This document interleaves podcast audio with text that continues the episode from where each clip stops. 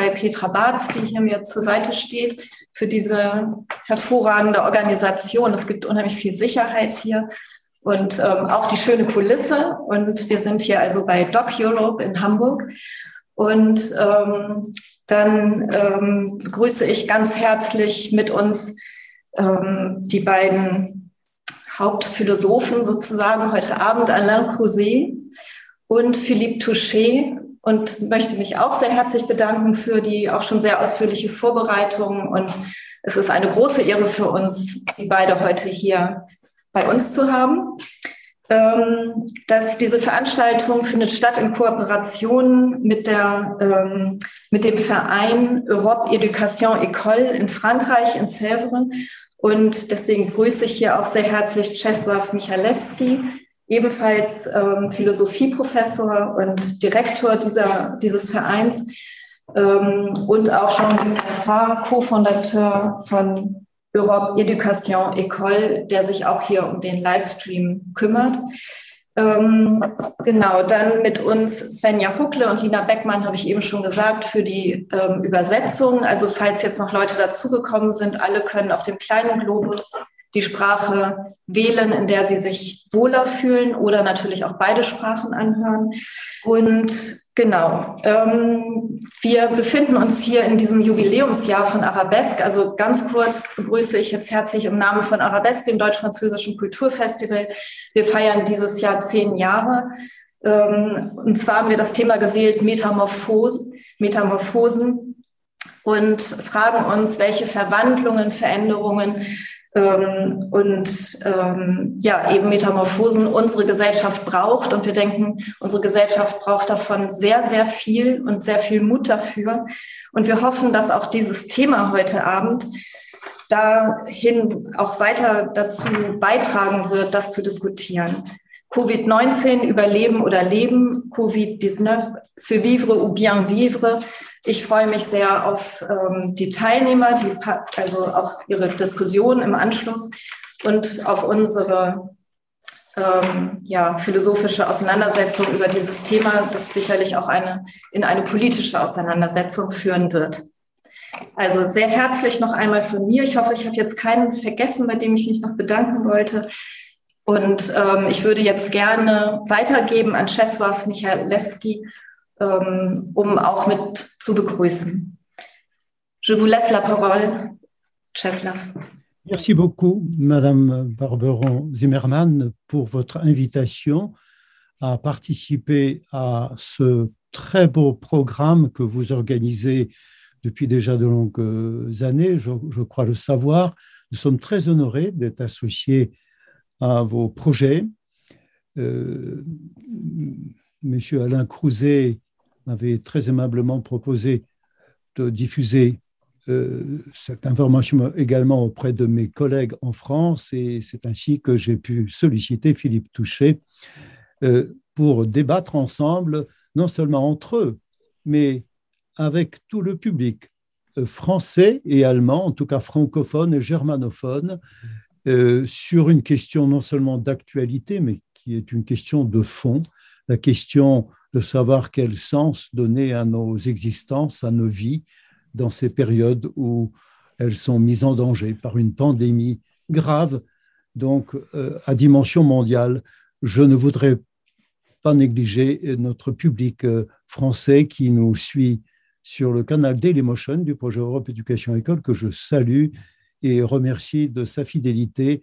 Et un mot euh, pour Jean-Luc Gaffard qui assure la diffusion de ce programme euh, à partir de notre régie. Bienvenue à tous, ravi, très honoré, Madame Barberon, de votre accueil. Merci. C'est peut-être à Alain de lancer la réflexion. Bien, bonjour et merci. Euh, donc, je vais m'arranger pour minuter mon intervention et de ne pas euh, prendre trop de temps. Euh, oui, les métamorphoses, comme disait Barbara, j'avais perdu de vue que c'était euh, le thème, en effet, d'Arabesque cette année. métamorphose, malheureusement et heureusement, ça s'applique bien à ce dont nous allons parler aujourd'hui, puisque c'est les métamorphoses terribles des, corps, des corps qui vont vers la mort à cause du virus. Et c'est des métamorphoses aussi nécessaires de la société, du comportement humain, qui sont appelées qui, elles, devraient être plus positives. Hein, comme chez Ovide, il y a des métamorphoses funestes et des métamorphoses heureuses. Alors, donc, euh, le petit texte que je vous ai envoyé à tous et qui était mon introduction euh, à ce, problème euh, était bien sûr, vous l'avez remarqué, principalement inspiré par Nietzsche. On me demande pourquoi souvent Nietzsche, cette référence qui revient dans les cafés que je tiens, par exemple. en l'occurrence, parce que Nietzsche, bien sûr, est un philosophe européen, et donc il me semble très adapté à ce, à, ce que nous disons aujourd'hui. C'est un philosophe très antinationaliste. Euh, et à part le Covid, le nationalisme est peut-être ce qui nous ronge aujourd'hui en Europe. Et aussi parce que euh, Nietzsche est un philosophe qui, euh, dit-il, contre toute la tradition, a attiré l'attention sur le corps. Le corps, c'est bien le corps du corps dans le coronavirus qu'il est dans le problème et la crise du coronavirus qu'il est question, euh, sur le corps, et, euh, euh, et en particulier, dans un de ses derniers livres qui s'appelle Ecce Homo, Voici l'homme, Voici l'homme, c'est Nietzsche, sur le régime alimentaire. Parce qu'en fait, c'était de façon très simple l'objet de mon petit texte, c'est-à-dire, si je devais résumer, c'était tout simplement hein, ce que je vous ai dit en des termes peut-être un peu, euh, un peu philosophique. C'est tout simplement apprenez à manger sainement et vous n'attraperez pas le Covid-19. Euh, il faudrait rajouter que manger sainement est un dur combat, un combat quotidien, et c'est surtout à celui-là que je pensais. Mais ça n'est pas du tout un combat indigne. Nietzsche le rappelle euh, lui-même, dans, euh, dans son livre Ecce Homo. Et euh, je voulais, si je la retrouve, vous lire euh, la citation exacte. Et il dit lui-même, dans la traduction française, il est une question dont le salut de l'humanité dépend beaucoup plus que de n'importe quelle subtilité de théologien, c'est la question du régime alimentaire. Voilà. et bien sûr, j'ai pensé aussi en écrivant ce texte euh, à euh, ce que dit, d'après Aristote, Héraclite, ou du moins à l'histoire qui est racontée à propos d'Héraclite, c'est-à-dire que euh, des visiteurs impressionnés par le, grand pré-philosophe qu'il était lui rendent visite et on les introduit chez lui et il le trouve devant le foyer alors le foyer, le mot grec est un peu discuté. Le foyer, c'est manifestement l'endroit où on fait la cuisine. Et euh, devant leur regard, semble-t-il, étonné, étonné qu'un philosophe euh, s'adonne à ce genre d'activité assez, euh, comment dire, assez vulgaire, il leur dit, entrez, là aussi, il y a des dieux. Et euh, donc, effectivement, s'occuper de la cuisine, c'est quelque chose de divin. Euh, c'est quelque chose de très important et par ces temps de pandémie, euh, je crois que plus encore. Donc, c'était ce qui a lancé mon, ma, petite idée de départ. c'est poussé par mon inspiration et mon petit texte que Barbara a, choisi la citation de Nietzsche euh, que nous avons mis euh, et que j'ai mis au début de, mon texte, hein, euh, d'où nous vient ce plus inquiétant de tous les autres, citation délicieusement ambiguë, puisque elle, est, elle a deux sens possibles. D'abord, pour nous, le plus inquiétant de tous les autres, celui qui s'est introduit mortellement chez nous, c'est bien sûr le coronavirus. Et puis, bien sûr, dans ce que veut dire Nietzsche, c'est le nihilisme. C'est du nihilisme qu'il parle dans cette citation. Le nihilisme, c'est cette espèce de, de, tendance au néant, comme l'indique l'étymologie, nihil en latin, le néant, tendance au néant, euh, désir de néant, euh, aspiration par le néant, qui semble s'être emparé de l'Occident et de l'Europe.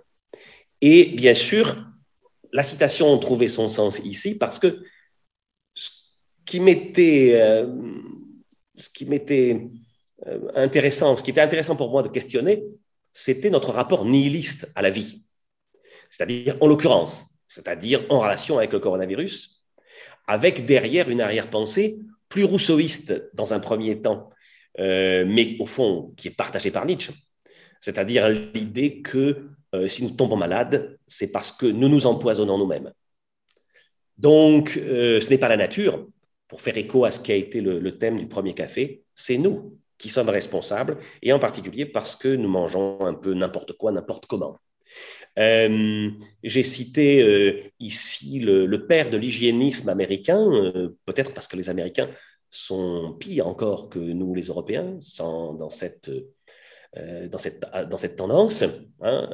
Herbert Shelton, qui, qui, dit que le, donc, l'homme moderne a tendance à prendre son estomac pour une poubelle et les, les, études épidémiologiques qui ont été faites de toute façon sur sur le virus montre bien que c'est dans certains milieux, dans certaines couches de la population, pas simplement les, corps euh, ou les, personnes âgées et déjà euh, malades, mais aussi euh, sans doute, et ça c'est une, une, chose qu'on voit moins, qui s'alimentent mal, très mal.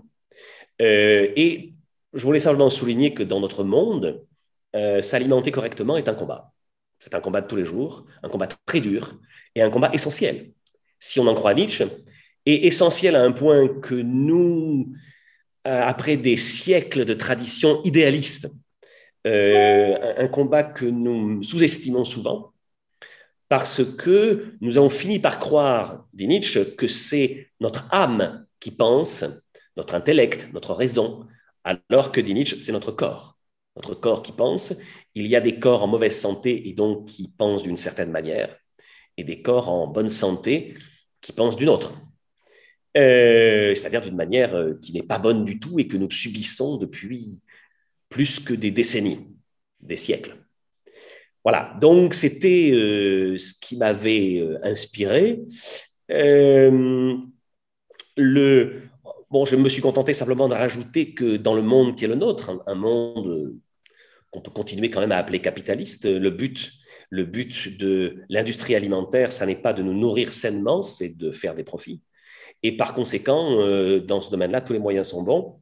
Et pour nous qui en sommes les victimes euh, presque permanentes, eh bien, ça veut dire empoisonnement, euh, empoisonnement assuré par la publicité, par les ajouts de toutes sortes de produits chimiques qui doivent fidéliser la clientèle, faire que nous allons continuer à nous gaver de tel ou tel produit, le sucre en particulier, bien sûr, et euh, même si Platon et Nietzsche euh, sont dans un rapport parfois extrêmement conflictuel, euh, la, référence à Platon me semblait s'imposer, hein, c'est-à-dire que la belle démocratie que nous vivons, nous, en, en, Occident, et dont nous sommes parfois si fiers, Platon, dans le Gorgias, l'esquisse comme euh, ou plutôt le peuple qui est dans cette démocratie, comme dit-il, un peuple d'enfants gouvernés par des pâtissiers. Alors bien sûr, il ne pense pas, lui, directement au corps, il pense à l'âme, euh, il pense à la démagogie, mais on peut aussi l'appliquer à l'alimentation. Et euh, le coronavirus me semble un, bon exemple. Alors, c'est vrai que ce qu'il y a derrière, c'est une idée peut-être alors certains ont dit un peu anarchiste, euh, c'est-à-dire euh, méfiez-vous des médecins, méfiez-vous des médicaments, méfiez-vous de l'industrie pharmaceutique. Je rappelle que dans un texte célèbre, Kant, euh, dans un texte qui s'intitule Qu'est-ce que les Lumières Kant, dans une toute petite incise, explique que l'homme doit sortir de sa minorité morale, c'est-à-dire arrêter de se comporter comme un enfant, euh, devenir responsable. Et euh, devenir responsable, il donne l'exemple du médecin, justement. C'est-à-dire que, euh, alors il ne le développe pas, et moi je pensais intéressant de le développer en quelques mots, c'est-à-dire que ne pas se laisser traiter passivement comme un objet par le médecin, par exemple, c'est ça. sortir de la minorité morale, poser des questions, dire qu'on n'est pas d'accord, aller voir d'autres médecins, lire des choses. Voilà ce que l'homme des Lumières devrait faire pour ne plus être un, enfant. Alors bien sûr, euh, si on suit, euh, si on suit euh, donc la dernière, le dernier paragraphe de mon petit texte, c'est que donc ça, ça suppose aussi une réflexion, une réflexion de fond. L'avant-dernier paragraphe, donc c'était quelques considérations simples sur la vie, c'est-à-dire savons-nous vraiment, nous qui vivons, ce que c'est que la vie? N'avons-nous pas pris l'habitude de la remplacer par des prothèses? C'est-à-dire, euh, prothèse, c'est le mot qu'emploie Gilles Deleuze, un grand Nietzschéen français, euh, c'est-à-dire euh, des succédanés, des ersatz chimiques, aussi bien en nous alimentant qu'en nous médicamentant, c'est-à-dire en prenant des médicaments qui sont de la chimie, mais pas du vivant. Euh, voilà, donc, euh, et puis bien sûr, euh, puisque le but de ce café, c'est aussi de, de vous inviter, de vous inciter à la philosophie, donc à aller au-delà de la situation, je terminais en me demandant si nous avions bien conscience de tout ce que ça voulait dire. prendre conscience que nous, que nous vivons, vivons au sens de, ce qu'est vraiment la vie selon Nietzsche, c'est-à-dire euh, vivons au sens d'une expansion du vivant, pas simplement une vie maladive repliée sur nous-mêmes, mais euh, une vie telle que le coronavirus, si je reprends une citation célèbre de Nietzsche, hein, c'est-à-dire euh, ce qui ne me détruit pas me rend plus fort. C'est bien sûr à celle-là que j'ai pensé dans mon dernier paragraphe, faire en sorte que le coronavirus devienne pour nous, alors je ne dirais pas une chance, mais que nous retournions la situation. Euh, ceci dit, c'est une opération délicate. Voilà. Je laisse la parole à mon, interlocuteur, M. Philippe Touché. Merci Alain. Cher euh, Philippe Touché, euh, un mot pour vous présenter Philippe, qui est professeur de philosophie en classe préparatoire aux grandes écoles, chargé également de la formation des professeurs dans l'Académie de Versailles. Philippe exerce euh, le plus clair de son temps euh, au lycée euh, Gustave Monod. Tout à fait, avec Anguien-le-Bain. Excuse-moi, cher Philippe. Voilà, je te laisse la parole avec mes remerciements d'avoir accepté notre invitation pour ce débat avec Alain Crouzet. Merci beaucoup à tous et, euh, et, merci à tous nos auditeurs euh, franco-allemands, allemands et français de, m'écouter. Et donc, je, je, voulais dire, euh, mais Alain le sait, que j'ai construit une réponse philosophique en réagissant, peut-être en faisant un déplacement, un pas de côté à partir de sa démarche et euh, je suis parti de l'idée, je vais repartir d'ailleurs de l'idée de métamorphose. Hein. Euh, il, euh, il va s'agir pour moi, pour, pour commencer à, à parler de ce qu'il me semble produire, de ce que me semble produire les besoins de la situation, des métamorphoses finalement politiques que nous pouvons imaginer comme étant ce que nous devons faire euh, face à la pandémie. Euh, la pandémie, me semble-t-il, c'est cela que je vais essayer de, d'expliquer, euh, de démontrer, nous oblige à interroger, outre notre rapport à la vie, bien sûr, on va le voir, mais me semble-t-il à interroger nos représentations politiques de la vie, c'est-à-dire la façon, la place que nous attribuons à la vie dans euh, notre existence collective. Alors, de quoi euh, suis-je parti tout d'abord?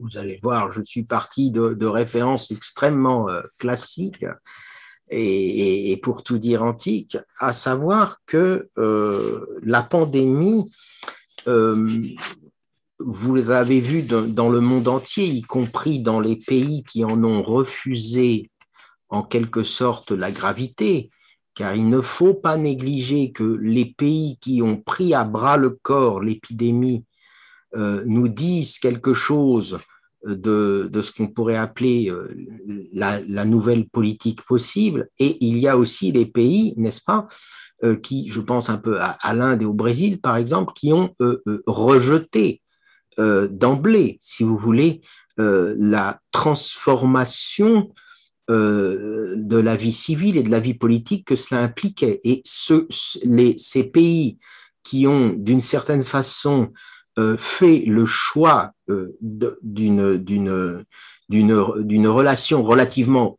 ou politiquement indifférente à la pandémie nous disent beaucoup de choses, aussi bien que ceux qui, au contraire, ont plus ou moins radicalement, dans certains pays totalement radicalement, et dans d'autres pays euh, moins radicalement, transformer leur mode d'être politique, euh, loi d'exception, euh, état d'urgence sanitaire, euh, fermeture des frontières, suppression de toutes les activités collectives.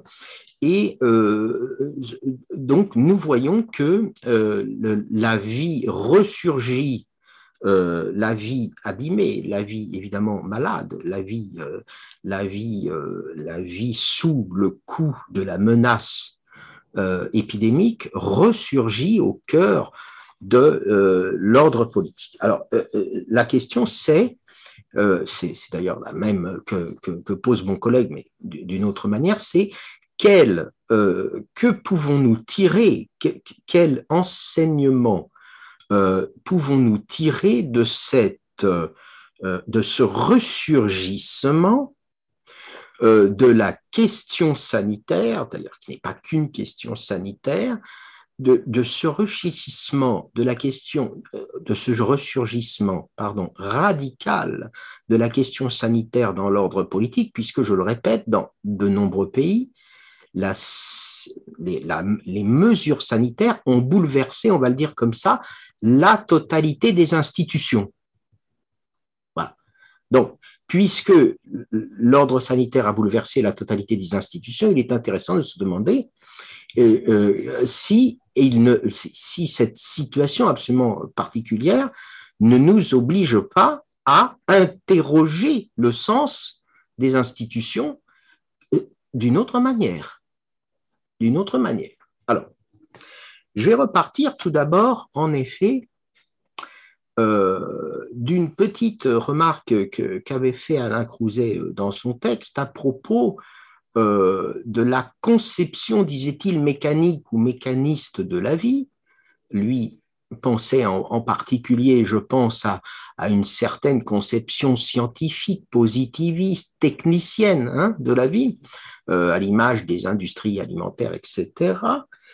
Et euh, cela m'a fait penser au fait que la vie n'a pas toujours été dans la philosophie euh, réservée, n'est-ce pas, à l'ordre du corps, euh, du corps individuel, du corps simple, du corps naturel, mais que la vie a, chez Aristote, en particulier, constitué un modèle qui est allé bien au-delà de la question des animaux ou des parties des animaux, mais qu'elle a donné à entendre quelque chose de l'ordre politique. Alors je reprendrai une formule qui est très célèbre, hein, où Aristote nous dit dans le livre 1 de la politique que l'homme, alors vous connaissez la formule, l'homme est par nature un animal politique, en fait, cette traduction, j'espère que nos amis traductrices vont pouvoir faire sentir la difficulté. Euh, le mot grec qui est employé pour animaux politiques, c'est zone, c'est-à-dire, c'est en fait, on devrait traduire l'homme est un vivant politique, n'est-ce pas? Ce serait plus juste. Et que veut dire Aristote? Par là, il explique la différence entre les animaux, enfin, il essaye d'expliquer la différence entre les animaux grégaires,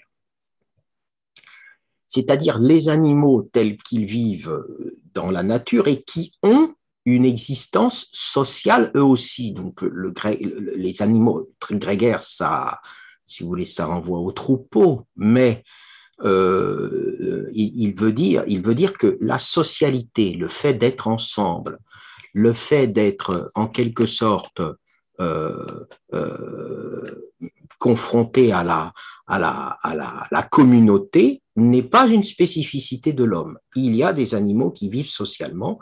La plupart des animaux vivent socialement. Ça n'est pas une spécificité de l'homme.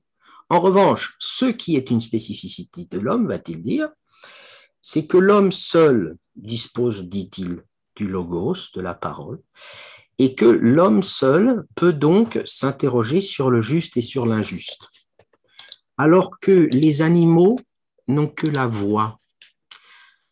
Et la voix, c'est-à-dire la simple expression de, leurs désirs, de leurs besoins et du système de leurs besoins naturels.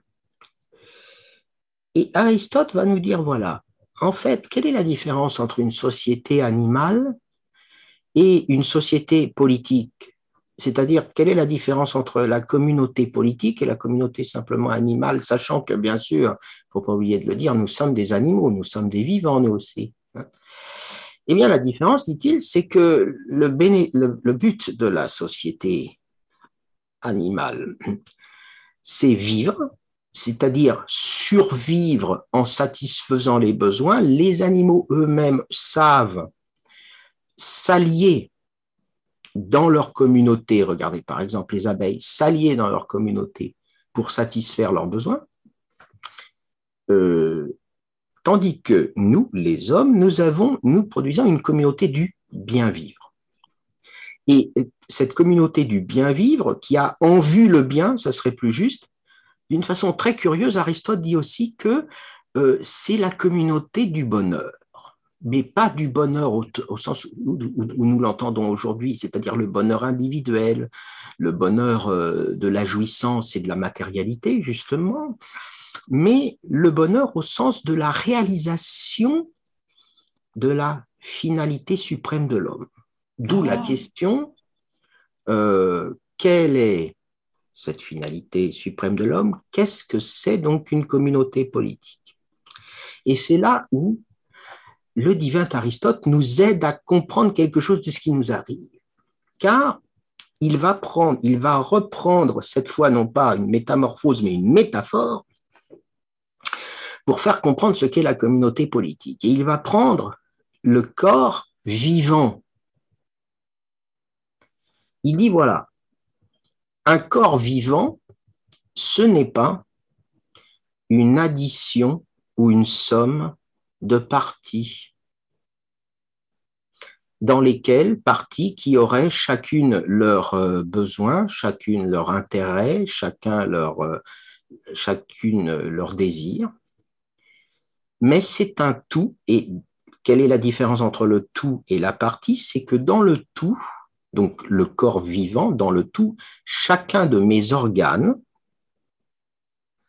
a en vue non pas lui-même, mais la communauté de la vie, c'est-à-dire dans un corps vivant, et donc la cité est un corps politique, si vous voulez, la cité est un vivant politique. Hmm, dans un corps vivant, chaque partie, chaque membre a en vue la communauté comme sa fin et non pas comme son moyen. Donc, d'une certaine manière, euh, euh, vivre en vue du bien, bien vivre, qu'est-ce que c'est? Eh bien, c'est vivre dans une communauté dont le but est la communauté pour les individus qui y vivent eux-mêmes. voyez? Bon. Alors, quel, étonnant rapport avec, euh, avec notre situation actuelle. Alors là, je reprendrai une, une, une, une remarque d'Alain dans, quel monde vivons-nous et quel, quel monde peut-être, quelle forme du monde vivons-nous qui justement se trouve en échec à cause de la pandémie?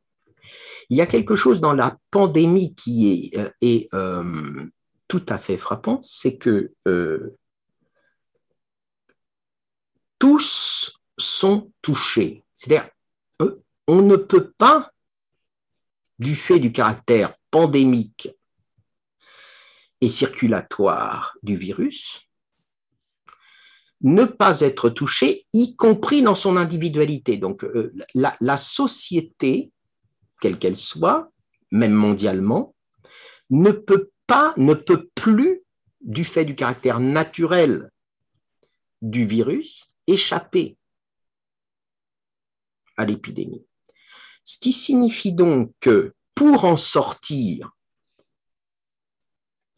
comme on dit, c'est-à-dire pour, revenir à une existence sociale normale, nous ne pouvons pas le faire en nous comportant comme euh, un troupeau où chacun chercherait à sauver sa vie propre, puisque celui-là même qui sauverait sa vie propre seulement pour lui-même, celui qui se servirait du milieu qu'est l'ordre politique pour essayer de se protéger, celui-là resterait menacé de toute façon par ceux qui sont euh, euh, malades ou ceux qui sont porteurs avec cette perversité des porteurs sains. Vous voyez, je, peux, je peux, chose extraordinaire, je peux être, euh, je peux ne pas être atteint personnellement et cependant constituer une atteinte pour mes proches, par exemple.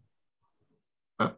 Donc, il est devenu impossible de se comporter socialement comme si nous étions une somme d'individus coexistants.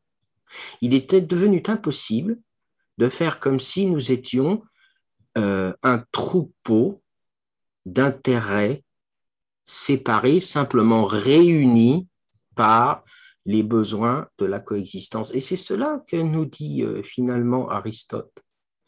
Aristote nous dit, voilà, la, la communauté doit prendre comme modèle non pas euh, le troupeau, mais le corps vivant lui-même.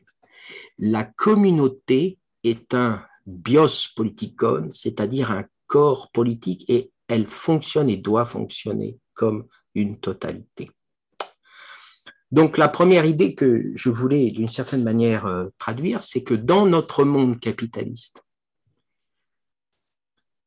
les faits non pas réels, mais les faits qu'on pourrait peut-être même souhaiter de l'épidémie, ce serait que euh, la communauté politique se reconstitue tout simplement non pas comme une simple addition d'individus intéressés,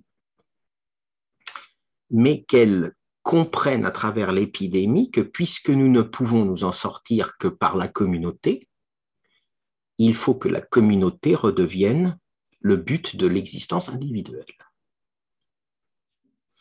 Alors, c'est évidemment très osé aujourd'hui de le dire en ces termes, mais finalement, je voudrais quand même signaler que certains hommes politiques, et non des moindres, ont, à tout le moins, en prenant à bras le corps la question de la sécurité sanitaire, en interrompant parfois avec euh, une, radicalité qui frise la suspension des libertés, hein, en interrompant la vie sociale dans ses interactions horizontales permanentes, en supprimant le droit même pour certains d'exercer leurs droits privatifs.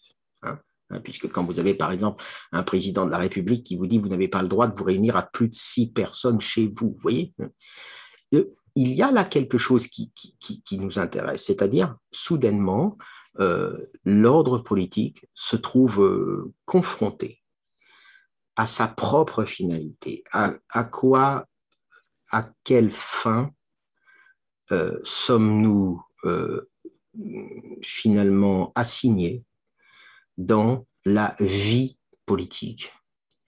Et la vie elle-même nous rappelle la vie dans son désordre, dans sa menace, dans sa fragilité euh, omniprésente, actuelle, nous, rappelle, nous rappelle que la question de la vie est authentiquement politique. Merci, cher Philippe. Vielen Dank. Barbara, souhaitez-vous prendre peut-être la direction des échanges? Nous avons une vingtaine de minutes pour les questions des uns et des autres, aussi bien adressées à Alain Crouzet qu'à Philippe Touchet. Cette première partie se terminera d'ici une vingtaine de minutes. Voilà, je vous cède la parole avec plaisir. Ja, ich habe das jetzt so verstanden, dass ich kurz mich in die Moderation einschalte. Ähm, ich würde eigentlich gerne ähm, kurz Alain fragen, was, also denkst du, möchtest du direkt nochmal darauf antworten, dass, dass wir noch einen Moment zuhören, bevor wir das dann öffnen für die Diskussion oder wie ist das gewünscht? Brièvement, oui, volontiers, mais brièvement. Hein.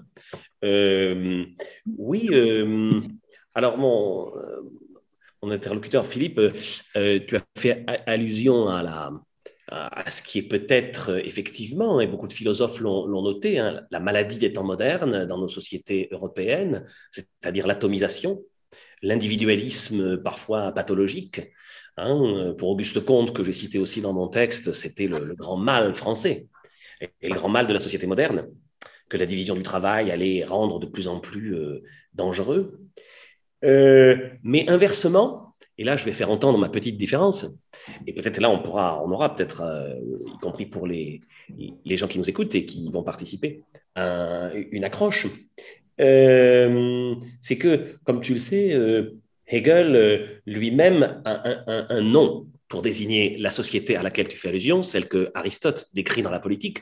Il appelle ça la belle totalité la belle totalité grecque. Et cette belle totalité, dit Hegel, aujourd'hui, elle est morte. Et elle est morte non pas tellement... C'est ça la différence peut-être entre, je dirais, la, la, puissante philosophie de Hegel et puis le positivisme d'Auguste Comte, c'est que euh, cette société euh, centrée sur le tout, elle est morte et c'est de l'intérieur qu'elle est morte. Alors, pour Hegel, cet intérieur s'appelait Socrate, par exemple. Hein, c'est la, réflexion, euh, ce qu'il appelle la réflexion d'ailleurs lui-même, euh, en un sens un peu différent, la réflexion euh, de l'individu qui découvre ses pouvoirs rationnels, et puis bien sûr, ce qui va la tuer définitivement, c'est le christianisme, c'est-à-dire l'idée que l'individu porte en lui la, dimension absolue de la subjectivité. et, donc, c'est ça ma petite différence, c'est que c'est vrai que euh, moi, et voilà mon pas de côté à moi par rapport à ton pas de côté, euh, c'est-à-dire que euh, lorsque Nietzsche parle de l'État, puisque tu as fait allusion à l'État, à la définition hegelienne de l'État, qui m'importe à moi aussi, mais en même temps, puisque nous sommes là pour discuter et faire discuter à travers nous aussi des, philosophes qui sont peut-être porteur de réponses essentielles pour notre époque.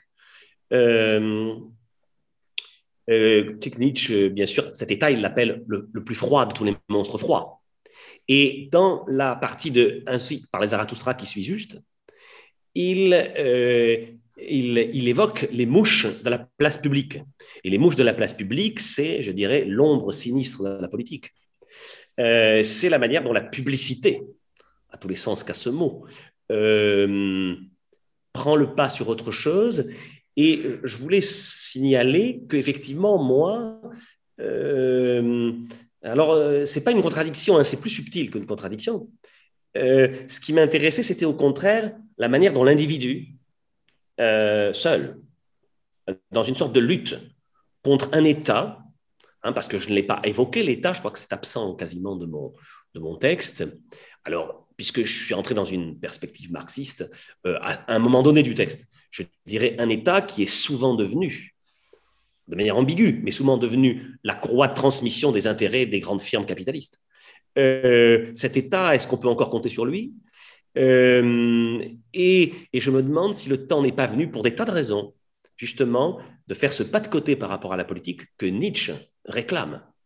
Euh, et dans la formule que j'ai citée tout à l'heure dans Ecce Homo, juste avant, euh, Nietzsche parle, alors il, s'adresse assez négativement et violemment à l'Allemagne, et, il, et il parle des buts totalement problématiques appelés idéaux, qui d'après lui seraient poursuivis dans la culture allemande de son époque, c'est-à-dire les buts qui sont liés à la religion en particulier. Mais je me demande si la politique ne peut pas être considéré comme un de ses buts problématiques. et c'était ça le, sens, c'était ça le sens de mon pas d'écart à moi, c'est-à-dire que je dirais, est-ce que la santé n'est pas une chose trop importante pour être laissée à la politique et aux politiciens Voilà, c'était ça ma petite remarque. Merci Alain. Euh, cher Philippe, euh, peut-être qu'on euh, peut attendre avec ta réplique quelque temps. J'aimerais bien que dans les dix minutes qui nous restent dans cette première partie, les questions puissent vous être posées à l'un comme à l'autre. Vos approches sont différentes mais complémentaires. Est-ce que dans le public qui participe au débat, quelqu'un souhaiterait poser une première question S'il vous plaît, presque spontanément, je m'adresse à ceux qui nous écoutent. Y a-t-il une question? Monsieur Young, s'il vous plaît, en premier. Euh, je me pose la question si vraiment si on aurait pu éviter avec un autre système politique, d'autres institutions, une autre approche politique, on aurait pu éviter euh, le corona, la pandémie du corona, parce que c'est surtout l'approche euh, la façon comment réagit l'individu face à la maladie, s'il est, s'il est responsable ou pas, qui fait que, que on, on, maîtrise cette situation. Parce que si chacun fait attention, comme dans les pays comme Taïwan, le Taïwan, euh, on a très peu de, d'infectés parce que finalement, ça, ça, le, fait euh, comment on réagit, ça revient à, l'individu, comment il réagit, est-ce qu'il fait attention aux autres? Toutes les, approches politiques, finalement, ne, peuvent pas être, euh, avoir du succès parce que si on ne voit pas, si on n'arrive pas à, à, à, tenir compte de l'individu qui doit lui-même être responsable dans sa vie de tous les jours. Merci pour votre question. Est-ce que c'est... Philippe, euh, tu souhaites répondre à la question? Oui, tout à fait. Merci pour votre question. Alors, ça va me permettre euh, aussi indirectement de répondre euh, à la, remarque d'Alain. Euh, je, suis obligé de défendre un petit peu ce que je veux dire. Je n'ai pas parlé à ce stade ni de la solution hegelienne, ni de l'État, mais seulement de la question de la politique. Alors, je vais essayer d'être précis parce que dans votre question, Monsieur Young, il est, sous-entendu que euh, la question serait celle des institutions politiques. Euh, et de fait, euh, ce qui se voit, ce sont les réponses légales, les réponses, comment dirais-je, en termes de législation, législation d'exception, etc. Mais vous le dites vous-même, euh, ces réponses légales, aussi radicales soient-elles, dans une société où l'objectif de la participation sociale des individus n'est pas au moins la responsabilité collective, donc dans une société dans laquelle le projet de, de faire quand même communauté n'existe plus et je considère que beaucoup de nos sociétés occidentales européennes sont malheureusement en crise du fait même de cette euh, disparition d'un projet, euh, on peut avoir, si vous voulez, les mêmes contraintes légales, les mêmes contraintes institutionnelles, sauf que les individus vont les contourner d'une manière ou d'une autre ils vont même les contourner plus ou moins massivement. Je vous rappelle quand même qu'on a connu, nous, en France, euh, euh, des euh, restaurants clandestins, des fêtes clandestines, des, des, des, raf, des rêves partis, bon, etc., etc. Autrement dit, justement, nous parlerons de Hegel tout à l'heure pour dire que euh, euh, Hegel n'abandonne pas l'idée d'un État au sens de la totalité, euh, même s'il renonce en effet à la belle totalité substantielle grecque. Mais Hegel nous dit quand même bien que l'État rationnel ne peut constituer un acte de liberté que si les individus, dans leur moralité subjective, ont en vue euh, l'objectivité de l'État comme leur but propre.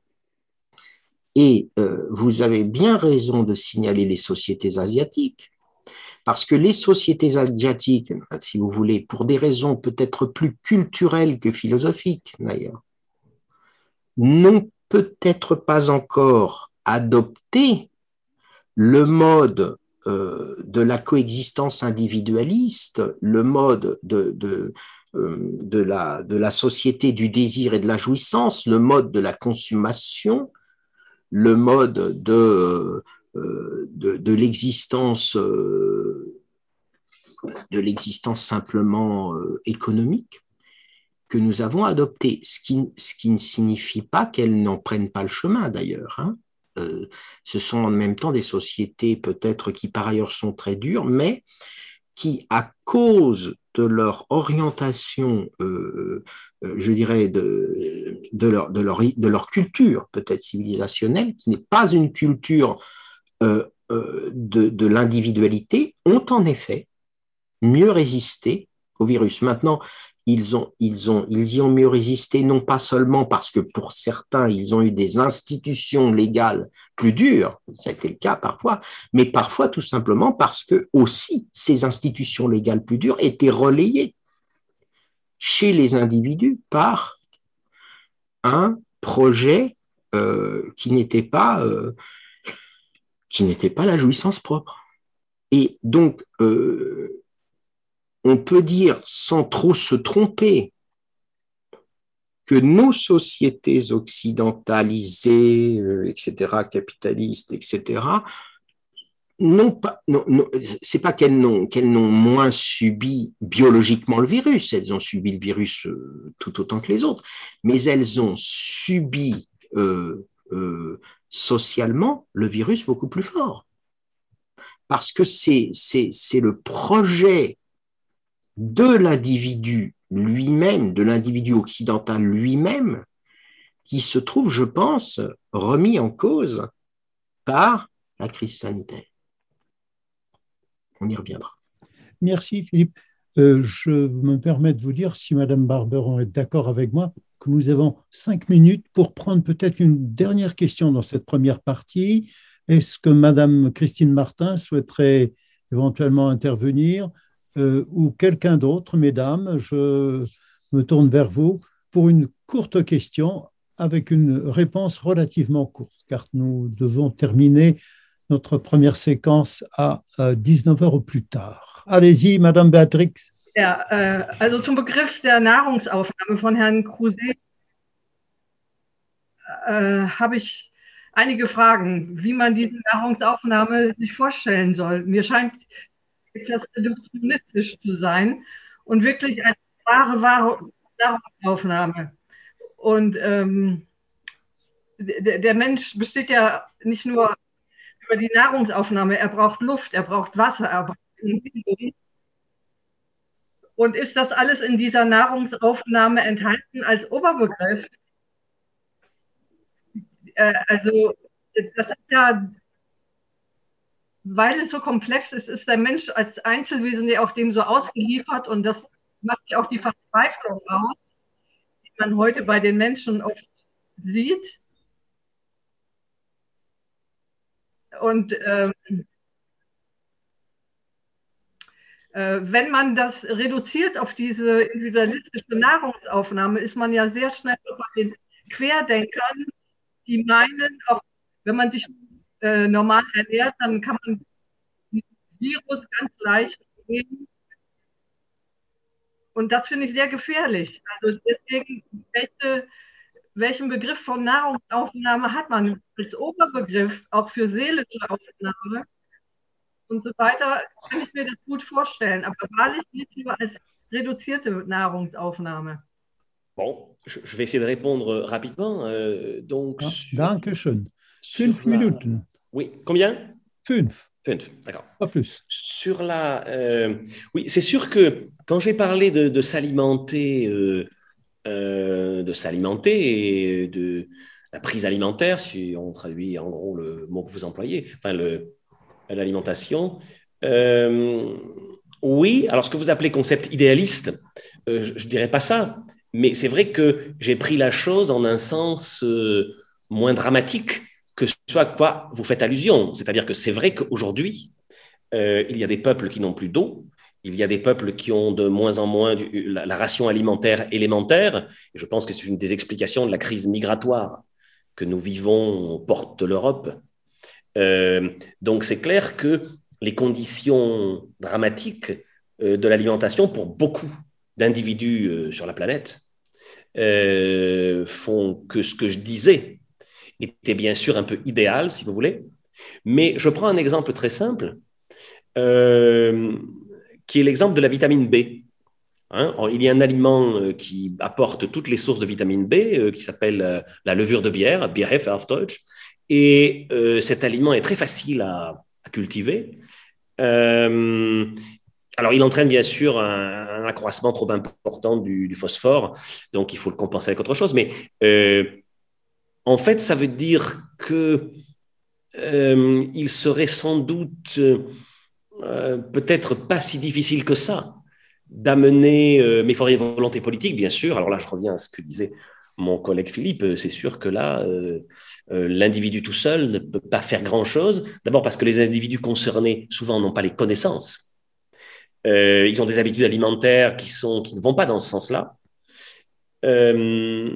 Donc, il faut en effet une volonté politique, alors la massive et internationale, et ça, c'est pas peut-être pour tout de suite, euh, mais je pense qu'on peut penser à, je pense qu'on peut donner à une grande partie de la population mondiale une alimentation euh, euh, pas si chère que ça et pas si difficile à donner, avec des connaissances qui vont dans le bon sens. C'était le sens de mon individualisme dans, la, dans, dans, mon texte, c'est-à-dire réfléchissons ensemble, comme le dit Nietzsche. Arrêtons de nous occuper d'idéaux et occupons-nous de choses sérieuses. C'est comment nous alimenter. Cette question doit se poser à tous les peuples de la planète, euh, bien sûr, pour des gens qui, euh, qui sont dans un grand dénuement, dans un premier temps. Ça va être difficile, mais je crois que ce n'est pas impossible, même s'il s'agit de l'eau. Merci, cher euh, Alain. Nous arrivons au terme de cette première partie de notre programme. Je demande à Jean-Luc de passer juste symboliquement une image pour euh, signifier sa coupure. Je vous remercie évidemment tous de votre participation. Madame euh, Barberon, dites un petit mot, si vous voulez, pour annoncer à la fois la suite du programme et peut-être la fin de cette première partie.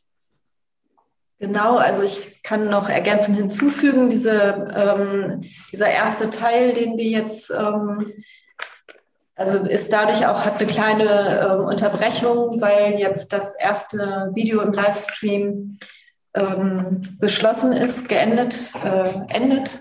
Und jetzt gleich wird aber das zweite, also eigentlich direkt im Anschluss gestartet und ähm, dann geht es weiter. Wir bitten dann noch ähm, Alain Crozet und Philippe Touché, ähm, in, für, die zweite, für den zweiten Teil eine ganz kleine Konklusion, also etwas ähm, zu bringen, damit dann auch die Leute, die jetzt nochmal neu hinzukommen, ähm, verstehen können, wo der Stand der Diskussion ist. Und dann würden wir uns auch sehr freuen über eine rege Beteiligung von allen, die hier zuhören.